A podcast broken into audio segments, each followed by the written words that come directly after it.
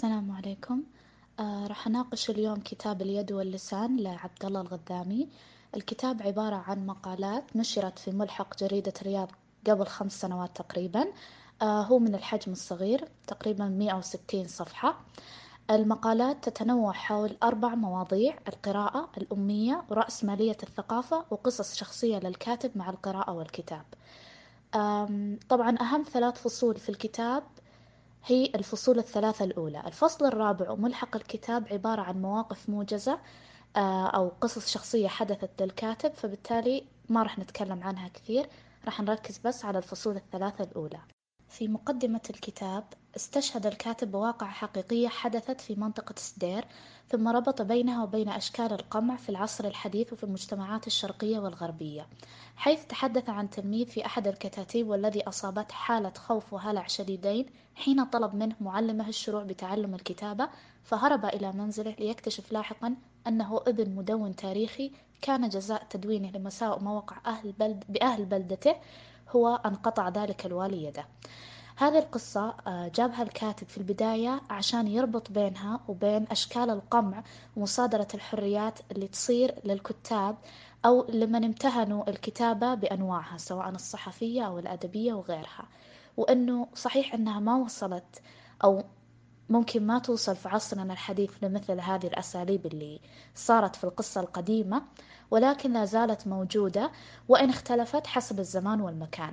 بمعنى أنه ما زال عندنا أسباب أو آه، ما زال بعض الناس يرون أنه يجب قمع أدوات التعبير آه، قديما كانت اليد واللسان حاليا اللي هي القلم القراءة والمنتجات الأدبية بشكل عام. الفصل الأول من الكتاب اسمه القراءة مفاهيم أولية ويحتوي على مقالين. المقال الأول آه، تحت عنوان نقرأ لا نقرأ. قسم المقال لسبعة محاور. المحور الأول يبدأ بالتشكيك بالسؤال هل نحن أمة لا تقرأ؟ آه الكاتب طبعا يوضح أنه السؤال نفسه يحمل معنى سلبي يعني يشكك أصلا في أننا نقرأ. وبعدها يبدأ الكاتب آه، من خلال ثلاث أسئلة. يوجهها ويج... يعني يطرحها ويجيب عليها بنفس الوقت بتوضيح وجهة نظره وليش لا يؤمن بمثل هذا السؤال ولا يؤمن بالمقولة الشهيرة أمة اقرأ لا تقرأ الأسئلة الثلاثة هي ما القراءة؟ ما المقروء؟ وما العلاقة بين القراءة والمثقف؟ السؤال الأول ما القراءة وهل الأذن تقرأ؟ آه يعرف الكاتب أولا القراءة بأنها مجرد وسيلة إرسال واستقبال وأنه عشان يستفيد الشخص من القراءة لازم يكون عنده آه شيئين أولا يكون شخص يبصر حتى يكون عندها القدرة على فك معنى الحروف وقراءة الكلمات المكتوبة لاستقبال تلك المعلومات. ثم شرح أنه في ثلاث مصطلحات كونت ثقافة البشر على مر التاريخ اللي هي يسمع يقرأ ويبصر.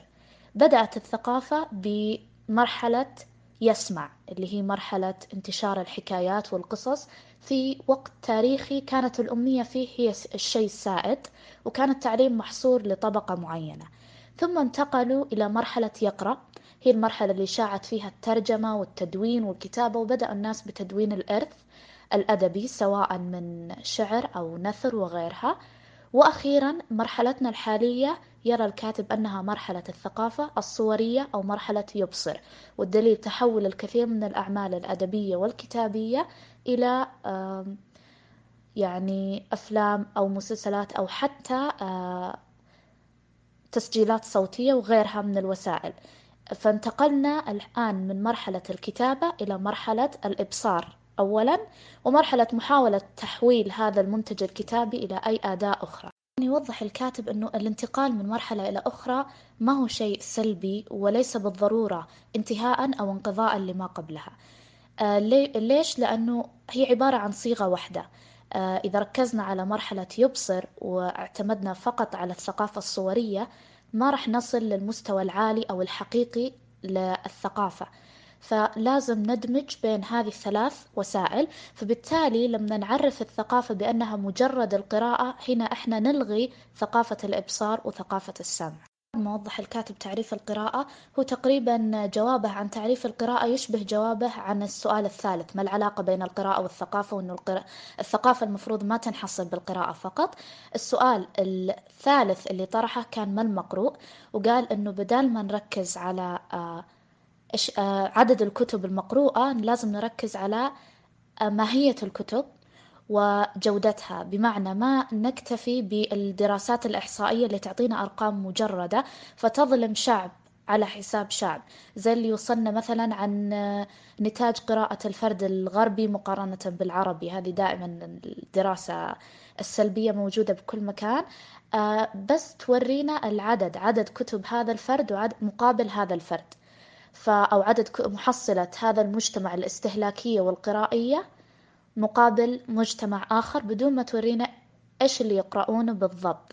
فبالتالي آه، إذا أردنا قياس القراءة الحقيقية أو مستوى الثقافة الحقيقية لشعب ما يجب أن نركز على الكيف والنوعية المقروءة لا الكم ولا العدد أو المحصلة السنوية النهائية لعدد صفحات.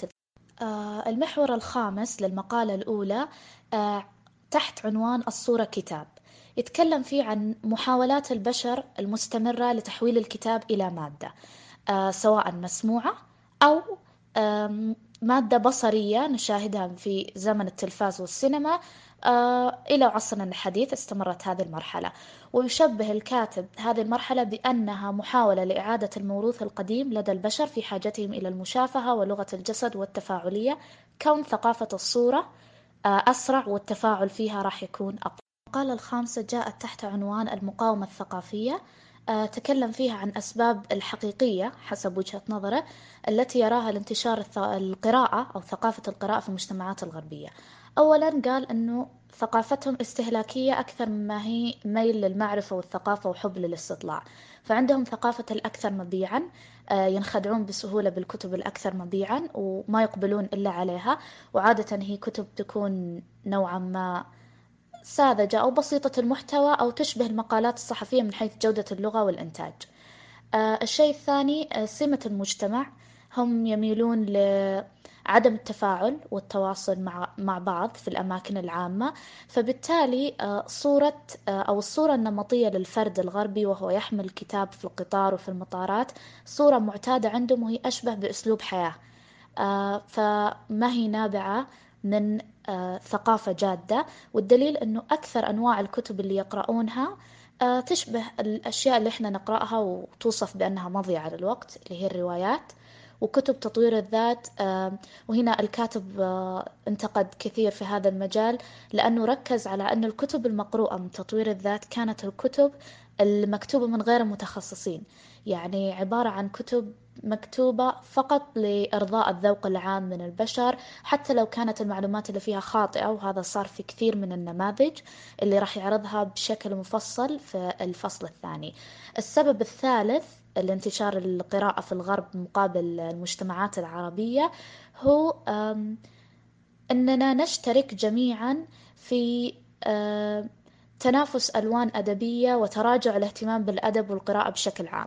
فهذا هذه النقطة كانت بس عشان يورينا أنه مثل ما تراجع عندنا الشعر والاهتمام بالنقد مثلا آه وعلومه تراجع عندهم هذا الشيء. فبالتالي بعض صنوف العلم الجاد أو الكتب المتخصصة اللي فعلا هي اللي تعني الثقافة أو هي اللي آه تفيدنا بمعلومات وتزيد من ثقافتنا متراجعة عندنا وعندهم. فبالتالي نوعية القراءة نفسها تقريبا الكم بس هو اللي مختلف. أعتذر أنه التسجيلات جالسة تطول بس يتعب الكلام لفترة طويلة.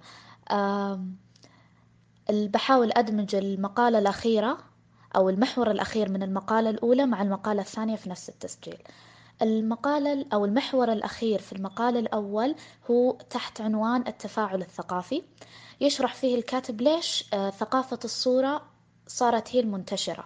ويوضح أنها ما, ما هو شيء سلبي أنه الناس بدأت تقلل من القراءة وتتجه أنها يعني تتعلم من خلال يوتيوب ولا من خلال أفلام ولا مسلسلات وتفضل هذا الشيء عليها. إحنا الآن في زمن نطلب شيء سريع واضح ويوصل لنا المعلومة بأسرع وقت. فهذا سبب وهذه المميزات اللي تحظى فيها ثقافة الصورة أكثر من الكتب. الكتب عبارة عن كلمات ممكن يفهمها شخص وشخص آخر بطريقة مختلفة وممكن ما يفهمها أي أحد خصوصا إذا كانت كتب مكتوبة بلغة متخصصة. مثلا الوعي الطبي والعلمي عند الناس في هذا العصر زاد أكثر عن العصور السابقة لأنه في أكثر من وسيلة توصل فيها المعلومة المعقدة هذه آه، لذهن أي شخص حتى لو كان غير متخصص.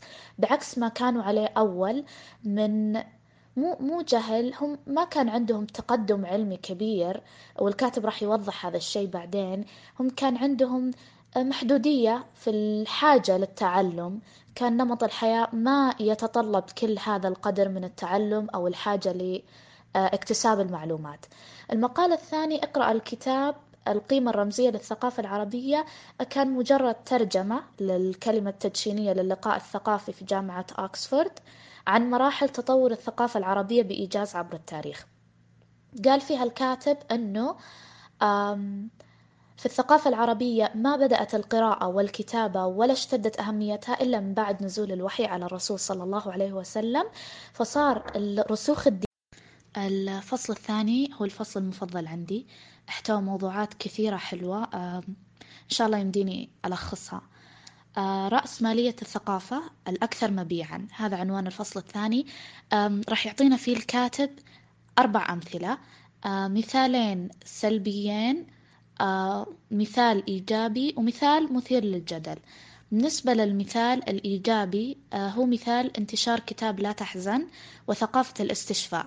طبعا ثقافة الاستشفاء يقصد فيها الكاتب مجموعة من الكتب ولون معين من الكتب الأكثر مبيعا راح يتكلم عنها بتفصيل وعن كيف متى نقول عنها إيجابي متى نقول عنها أنها شيء سلبي.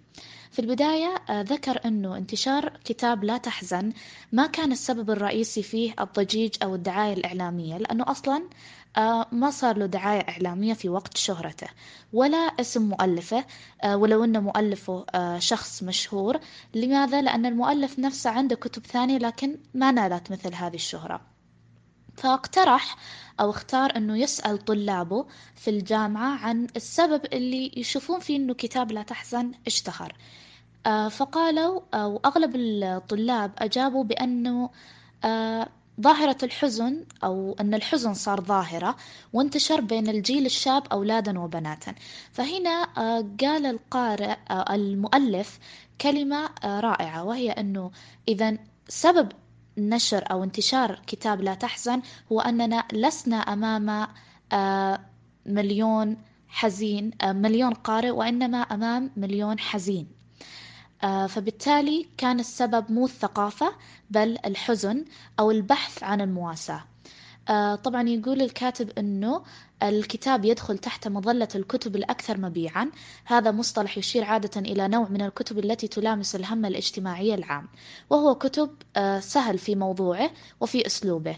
آه، وهذه الخاصية مو بس في كتاب لا تحزن في كثير من الكتب الأكثر مبيعا آه، وعادة تكون لمؤلف له صيت اجتماعي سواء عندنا أو في الغرب. في الغرب عادة بيكونون من الإعلاميين أو الفنانين أو السياسيين السابقين أو علماء النفس. آه المثال الثاني هو كتاب سلبي اللي هو تصرفي كامرأة فكري كرجل هذا الكتاب مكتوب من أو كتبه المؤلف الكوميدي ستيف هارفي. والكاتب آه ذكر هذا الكتاب كمثال على الكتب السيئة أو السلبية. أولا لأنه يحتوي على معلومات خاطئة. ثانيا كاتبه غير متخصص في مجال الكتابة هذا فبالتالي ما كان في سبب لتأليفه لهذا الكتاب سبب جاد إلا أنه استخدم هذه هذا الموضوع وضغط على هذا الوتر الحساس في مجتمعه واختار هذا العنوان ليبحث عن الشهرة ويبحث عن الإثارة. فبالتالي لكن المشكلة أن الناس أخذوا الكتاب بجدية. آه، طبعا تحدث بالتفصيل في محور ثالث في الفصل نفسه عن الكتاب وليش يشوف إنه سلبي. فبدأ بالعنوان وكان عنوان هذا المحور العنوان بوصفه مادة تسويقية هل العقل رجل؟ يكمل الكاتب في هذا المقال حديثه عن كتاب هارفي ويقول أنه الكتاب قام أصلا على العنصرية والتحيز الثقافي ضد النساء. فبدأ بالعنوان المبني على خدعة ثقافية تنسب العقل للرجل وتخصه بصفة الفكر وتفرد العاطفة للنساء. وهي خدعة تعتمد على العمى الثقافي إن ساق إليها البشر. وتكلم الكاتب عن مصطلح العمى الثقافي فصل فيه في كتاب آخر له اسمه النقد الثقافي لكن هنا تكلم عنه باختصار وقال أنه عشان تكون معلومة خاطئة تتحول آه، إلى معلومة صحيحة تحتاج شيئين. تواتر في روايات مختلفة الأزمان وأن, تت... آه، وأن تتكرر بأكثر من صورة حتى يتحول هذا الوهم أو هذه المعلومة الخاطئة إلى حقيقة وهذا ما صار. وكتب أيضا عن هذا الكتاب اقتباس جدا جميل من الكاتب وهو آه، أخطر ما في هذا النوع من الكتب هو أنه يمر من دون نقد. والنقاد عادة لا يقفون عند هذه الكتب استهتارا بها من جهة وبسبب كثرتها المفرطة من جهة أخرى وهي كتب لا تعيش طويلا عادة ويحل غيرها محلها في دوامة تجارية لا نهائية. ويكفي أن نتذكر أن كتاب هارفي آه، يضع ثنائية ثقافية جاهلية ونسقية تقول إن الشعور امرأة وإن الرأي رجل ولا شك أن الدفع بالمرأة لكي تصدق كلامه تبسيطاته سيجر مع حزمة من الأخطاء النفسية والاجتماعية. لقد أتى هارفي عبر كتابه متقلدا بقلادة النسق الثقافي حتى بدا وكأنه يعرف عن المرأة أكثر مما تعرف عن نفسها. ويسمي الكاتب هذا النوع من الأوهام المعرفية بالعمى الثقافي وتكلم عنه أيضا في آه، مقالة ثانية آه، بطريقة أخرى اللي هي آه، أو المحور الرابع من نفس المقالة اللي هي التحيز الثقافي. وقال أولا عادة تكون اللغة بسيطة. تعتمد على القصص والإثارة وتبحث عن الاستجابة القرائية. وهذه مو بس ميزة كتب مبنية على العمل الثقافي زي كتاب هارفي لا ميزة كثير من الكتب الأكثر مبيعا. أيضا قال أنه لو نظرنا إلى هذه الكتب مثلا كتاب علم نفس مشهور سنجد أن محتوياته ساذجة بشكل لن تجعل علماء النفس والمتخصصين فيه يأخذونه كمرجع مثلا أو يعترفون بصحة ما جاء فيه. مثلها مثل كتب تطوير الذات كثير منها وحتى كتب اللي تقول أنها عبارة عن قصص واقعية آه، لأشخاص أو شخصيات تاريخية معينة ممكن يكون عليها آه، أشياء زيادة أو إضافية بس لزيادة الإثارة وللتظاهر بأنها كتب كشف أسرار. فهذا نوع من التحيز الثقافي التحيز الثقافي من قبل القراء لهذه الأنواع من الكتب مع علمهم بأنها كتب لا يعتد بها. المثال الإيجابي الثاني كان كتاب الإيمان يشفي. آه، تكلم عنه الكاتب بأنه كتاب عن الاسترخاء وثقافة الاستشفاء ووضح أنه ليس ضد هذه الثقافة يعني كتب النصح وتطوير الذات هو مو ضدها هو ضد الأخطاء والمغالطات اللي تتحول لقناعات راسخة عند الناس آه، واللي أحيانا أو كثير من هذه الكتب تحتوي عليها. وجاب بعدها مثال رابع آه، مثير للجدل وساخر بنفس الوقت اللي هو كتاب الصفحة البيضاء ما يعرفه الرجال عن النساء. طبعا العنوان لافت فهذا اللي خلى الناس أولا آه، يشترون بكميات كبيرة.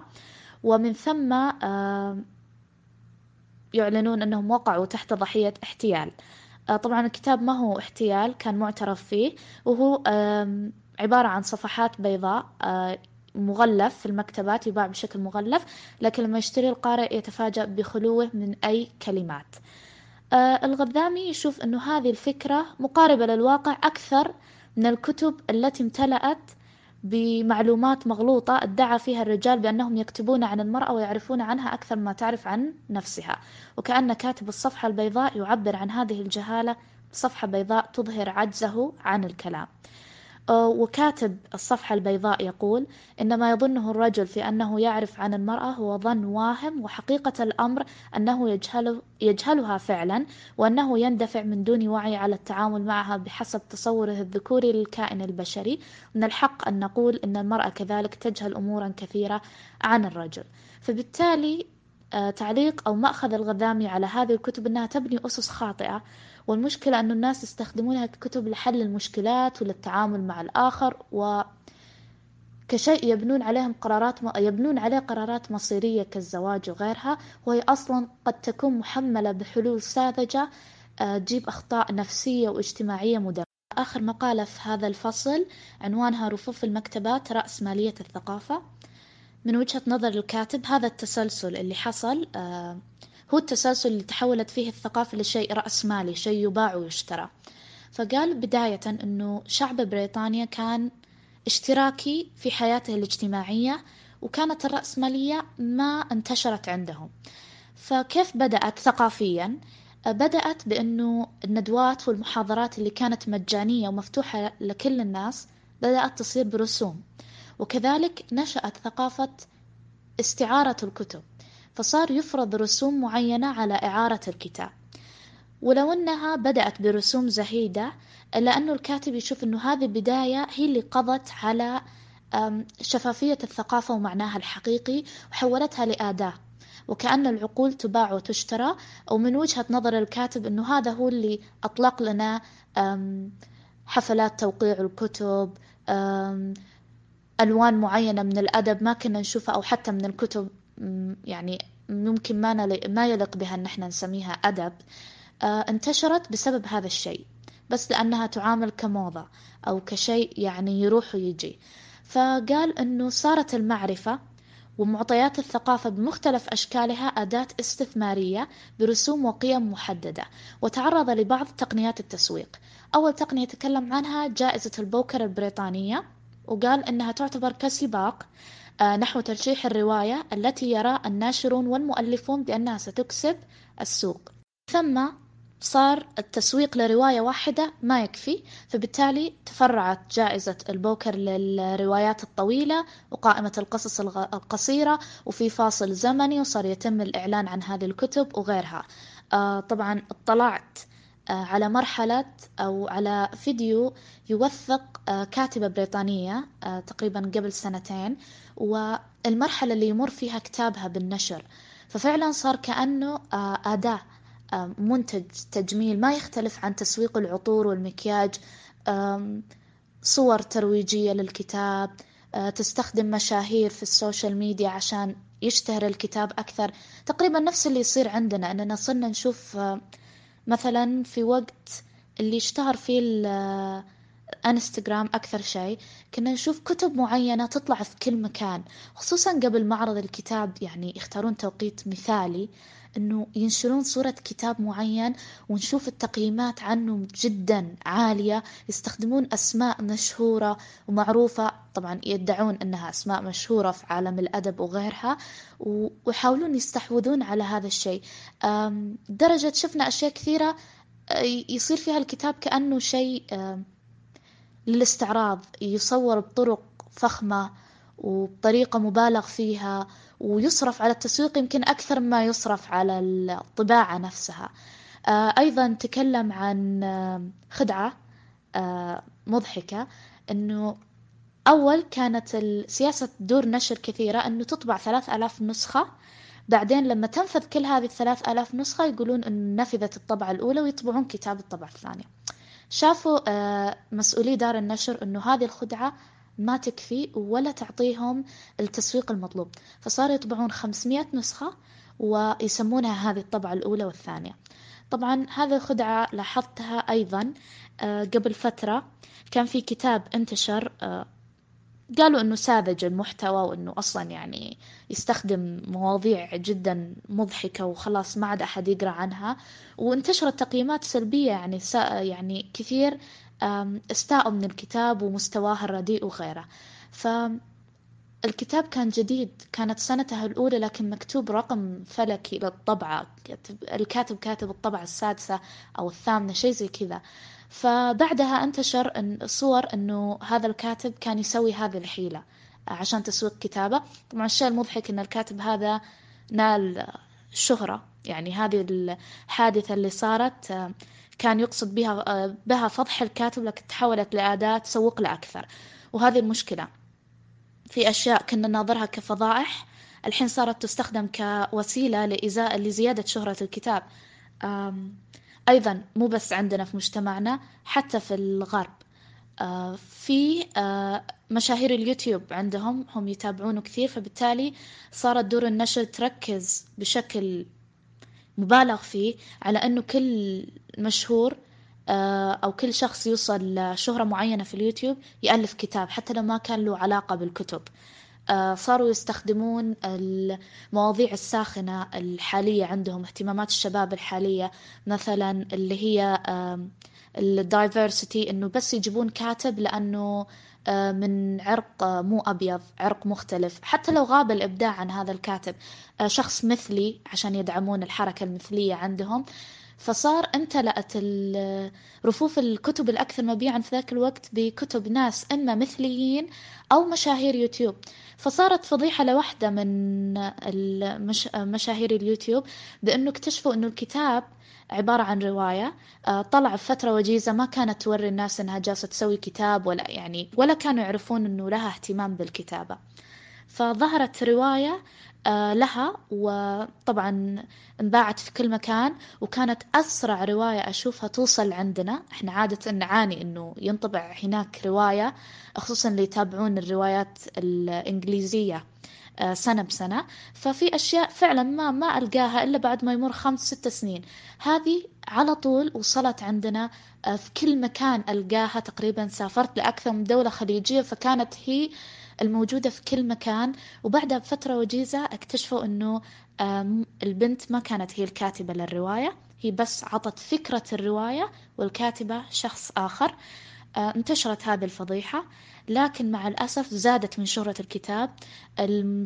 المعجبين بهذه البنت آه، صاروا زي المتعصبين إنه بندافع عنها وبنشتري الكتاب مهما صار وغيرها.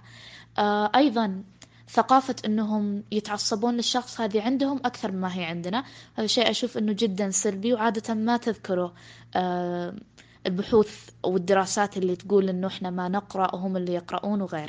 ومن النقاط السلبية اللي ذكرها الكاتب ذكرها في الفصل الثاني آه، في بداية الفصل الثاني آه، هي حب الاستهلاك. صارت الكتب في المجتمعات الغربية تشترى لأجل الشراء. هذا الشيء لاحظته كثير ويمكن أحط آه، فيديو يوضح مثال على هذا الشيء. آه، هم عندهم ثقافة أنه عادي أشتري الكتاب أكثر من مرة هذه شفتها كثير. آه، أشتريه لأن غلافه تغير والله. أشتريه لأنه أنا الحين سافرت وما عندي الكتاب واشتهيت أقراه أو أشتري منه نسختين. نسخة في البيت نسخة في الإلكترونية على القارئ حقي أو على جوالي وغيرها عشان أقدر أقرأ في كل مكان. آه، نسخة مكتوبة ونسخة مسموعة. يعني عندهم هوس تجميع الكتب. آه، في أكثر أو في بعضهم يتفنن إنه أنا بشتري كتب تدرجات الأزرق فوق وهذا فعلا مو مو حالة جنون هذه هذا استهلاكهم هم للكتب.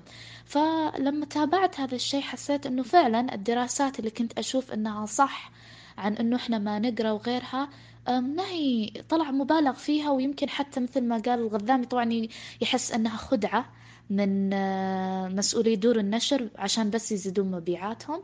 أنا ما وصلت لهذه المرحلة من إني أفكر إنها شيء مدروس وخدعة وتخطيط لكن فعلا حسيت إنها شيء مبالغ فيه يظهرنا بصورة سلبية. يعني لاحظت على الأقل قراء العرب عندنا ينوعون أكثر. يمكن أنا ما لاحظت إلا شريحة معينة ولعل هي الشريحة اللي ركزت عليها هي شريحة الشباب. إن كان حنا نهتم بروايات كثير فهم أيضا يهتمون بالروايات كثير. إن كان الناس الأكبر اللي هم بالأربعينات أو بالثلاثينات آه، يهتمون بكتب تطوير الذات والبزنس وغيرها فهم نفس الشيء يهتمون بهذه الأشياء أكثر شيء. ما في أحد بيجيب والله موسوعة ثقافية أو علمية ويتبحر فيها وتكون هي الشيء الغالب لنوعية الكتب اللي يقرأها. يمكن أكون غلط أو صح ما أدري. أنا هذا النموذج اللي أنا لاحظته أكثر شيء. وحسيت ما في اختلاف من نوعية اللي إحنا نقرأه واللي هم يقرؤونه وكلها تصب تقريبا في الأشياء الممتعة اللي نستخدمها للتسلية أكثر مما نستخدمها للفائدة. ننتقل للفصل الثالث والأخير عن الكتاب اللي هو بعنوان الأمية سؤال آخر. الفصل هذا يحتوي محاور أه، بسيطة راح أمشي عليها بسرعة. أه، إن شاء الله يكون هذا آخر تسجيل. الأمية هي المحور الأول تكلم أول عن تعريفها. أعطى أمثلة على شعوب بالمعنى الحرفي للأمية اللي هي الجهل بالقراءة والكتابة تعتبر أمية زي الهند. لكن شرح بنفس الوقت أن الهند دولة ينتشر فيها الجهل والمرض لكنها بلد متقدم علميا واقتصاديا. أه، ضرب مثال ثاني على أه، العصر العباسي والأندلسي وقال أنه من أكثر العصور تطورا في تاريخ المسلمين آه، لكن معظم شعبه كانوا أميين. فبالتالي استنتج الكاتب بأن الأمية ليست عائقا حضاريا وأن العلم قد جنى على العالم جنايات كثيرة. فأنتج الجهل والأمراض والحروب وعلى المستوى الإنساني فالأمي أطيب وأبسط وأكثر روحانية من العالم الذي يميل للتأدلج والعنهجية وأخطر من الاثنين أنصاف العلماء وأنصاف الأطباء وأنصاف الفقهاء. المحور الثاني آه، بعنوان الأستاذ تحدث فيه عن الكتابة. هل هي أداة معرفية فعلا؟ هل هي تكفي لصناعة المثقف؟ هل كل كاتب مثقف؟ وضرب مثال بالجاحظ اللي فعلا أخرجت مهنة الكتابة من قاع المجتمع إلى أعلى آه، مراتبه وجلبت له الشهرة حتى يومنا هذا. آه، شرح مثال أو ذكر مثال ثاني لأفلاطون وسقراط. فقال أنه آه، أفلاطون الذي يعتبر فيلسوفا متعاليا يحتقر البسطاء والنساء والعبيد ويقلل من قيمتهم الإنسانية والعقلية صار أشهر من أستاذه اللي هو سقراط اللي ما وثق فلسفته بالكتابة ولا تعلمها وبقي أمنيا آه، مع أنه خطاب سقراط كان آه، إنساني بسيط وممكن كان أحسن من خطاب أفلاطون. المحور الثالث بعنوان المخطوطات علامة التقدم والتأخر رحلة الكاتب مع عالم المخطوطات جميلة في هذا الفصل.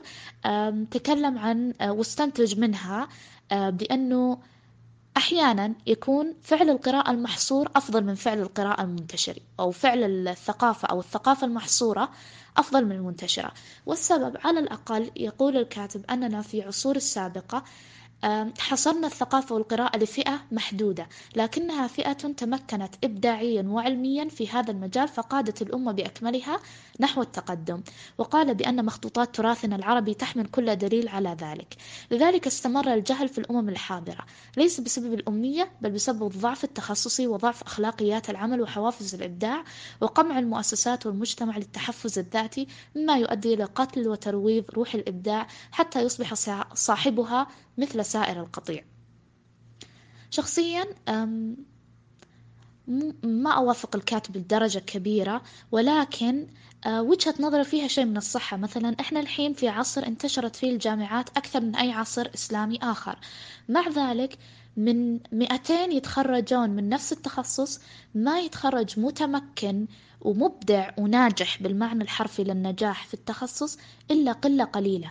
ويتكدسون عندنا خريجين هم لو بنعرف آه، كلمة الجهل والأمية بنلقاها أنها ما تنطبق ما تنطبق عليهم يعني هم مو جهلة مو أميين مع ذلك ما تمكنوا من مهنهم ما يجيدونها آه، ولا قدروا يستفيدون من العلم اللي عندهم. آه، حاليا لأنه أحد الأسباب أنا أشوفها لأنه العلم ما ما ما صار لمجرد العلم. يعني بصراحة كذا ما حد يدخل الجامعة عشان يتعلم. بيدخلون الناس عشان يحققون أهداف دنيوية آه، تنحصر في الوظيفة آه، مستقبل آه، مال وجاهة اجتماعية وحتى مجرد اسم ولقب يبغون يحملون اللي هو لقب جامعي وغيرها. أيضا اقتبس الكاتب قول جميل لإبراهيم البليهي بأن البلوى هي علم الجهل وبنية التخلف وهم عنده أنصاف المتعلمين الذين لا يتمتعون بطيبة الأمية ولم يدركوا الوعي المعرفي وأخلاقيات الابتكار. ويزيدون الأمر ظلامية بأن لا يتركوا الأمر لأهله وهذا تكدس حضاري قاتل يقمع كل فكر ابتكاري.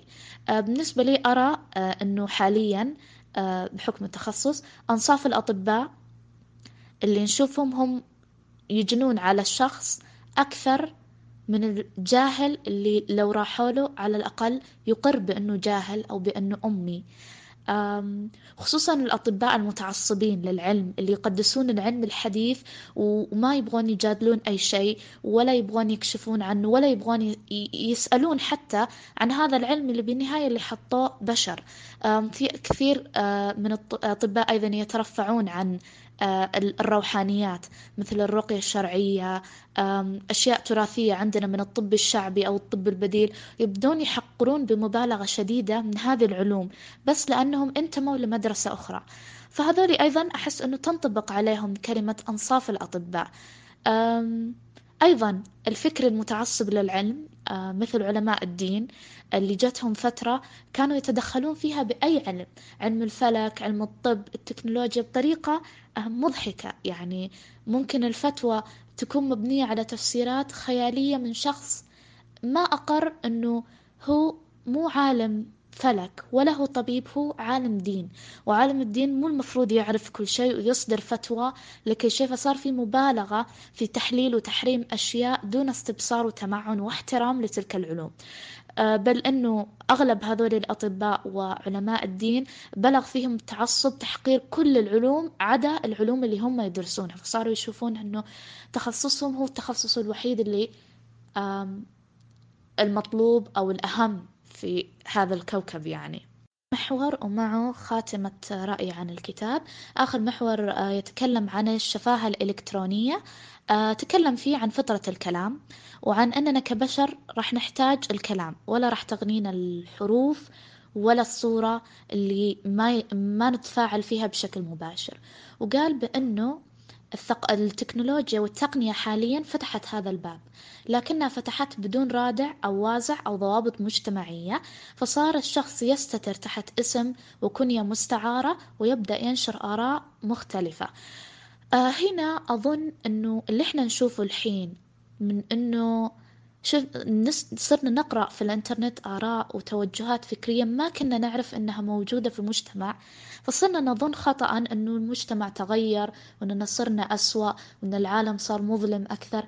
أحس إنه هذا الشيء مو صحيح. العالم هو هو ما تغير لكن التقنية عطت مجال لناس ما كنا نسمع أصواتهم من شدة ما هي أو أفكارهم لأنه من شدة ما هي قبيحة وسيئة وكان يلحقهم عار اجتماعي وكان وكانوا سيقعون في أذى اجتماعي وتحتاج صورتهم أمام الناس لو عبروا عنها على أرض الواقع. والدليل أنه أغلب أصحاب هذه الآراء الشاذة آه، إما ما نلقى لهم هوية على أرض الواقع ولا حضور وإن كانوا يستخدمون أسمائهم الصريحة على الإنترنت لأنهم مثلا يرفضون المقابلات على أرض الواقع والمواجهات وأنهم يواجهون أهل الاختصاص بالآراء هذه. آه، وفي اقتباس جميل للكاتب بأنه أمثال هؤلاء يتخلصون حتى من الرقيب الذاتي بالتحرر من الاسم الصريح واستخدام الأسماء المستعارة التي تنزع كل شرط أو وازع أو تحرج.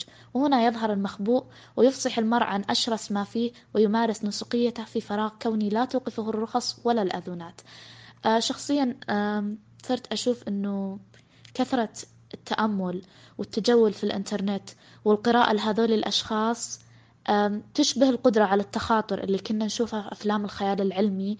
آه، إذ أننا وإن حدانا الفضول لكشف المستور كبشر إلى أننا حقا لن نطيق التجول في عقول الآخرين وصبر أغوار أكثر أفكارهم ظلمة. طبعا رأيي عن الكتاب أنه جميل أجمل ما فيه تنوع الأفكار لكن له نقطتين سلبية. التكرار حاولت أتجنب هذا الشيء ملخصي لكن الكاتب كرر كثير. أحيانا كان تكراره حلو لأنه يدعم فكرته ويوضح للقارئ ليش هو متمسك بهذا الرأي أو ذاك؟ لكن في أحيان ثانية كان مجرد حشو. الفصل الثالث الأمية أو محور الأمية خصوصا في الفصل الثالث أشوف أني أختلف مع الكاتب فيه.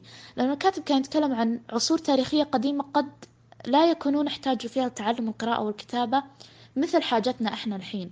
فما أحس إنه الامنيه هي الحل أو إنه التقليل من من اهتمامنا وحرصنا على تعليم الناس القراءة والكتابة راح يحسن المجتمع. أحس أنه الأمية بالغ في مدحها وبالغ في ذم العلم وتطرف شوي خصوصا في الاقتباس اللي قال فيه أنه العلم جنى جنايات كثيرة على البشر.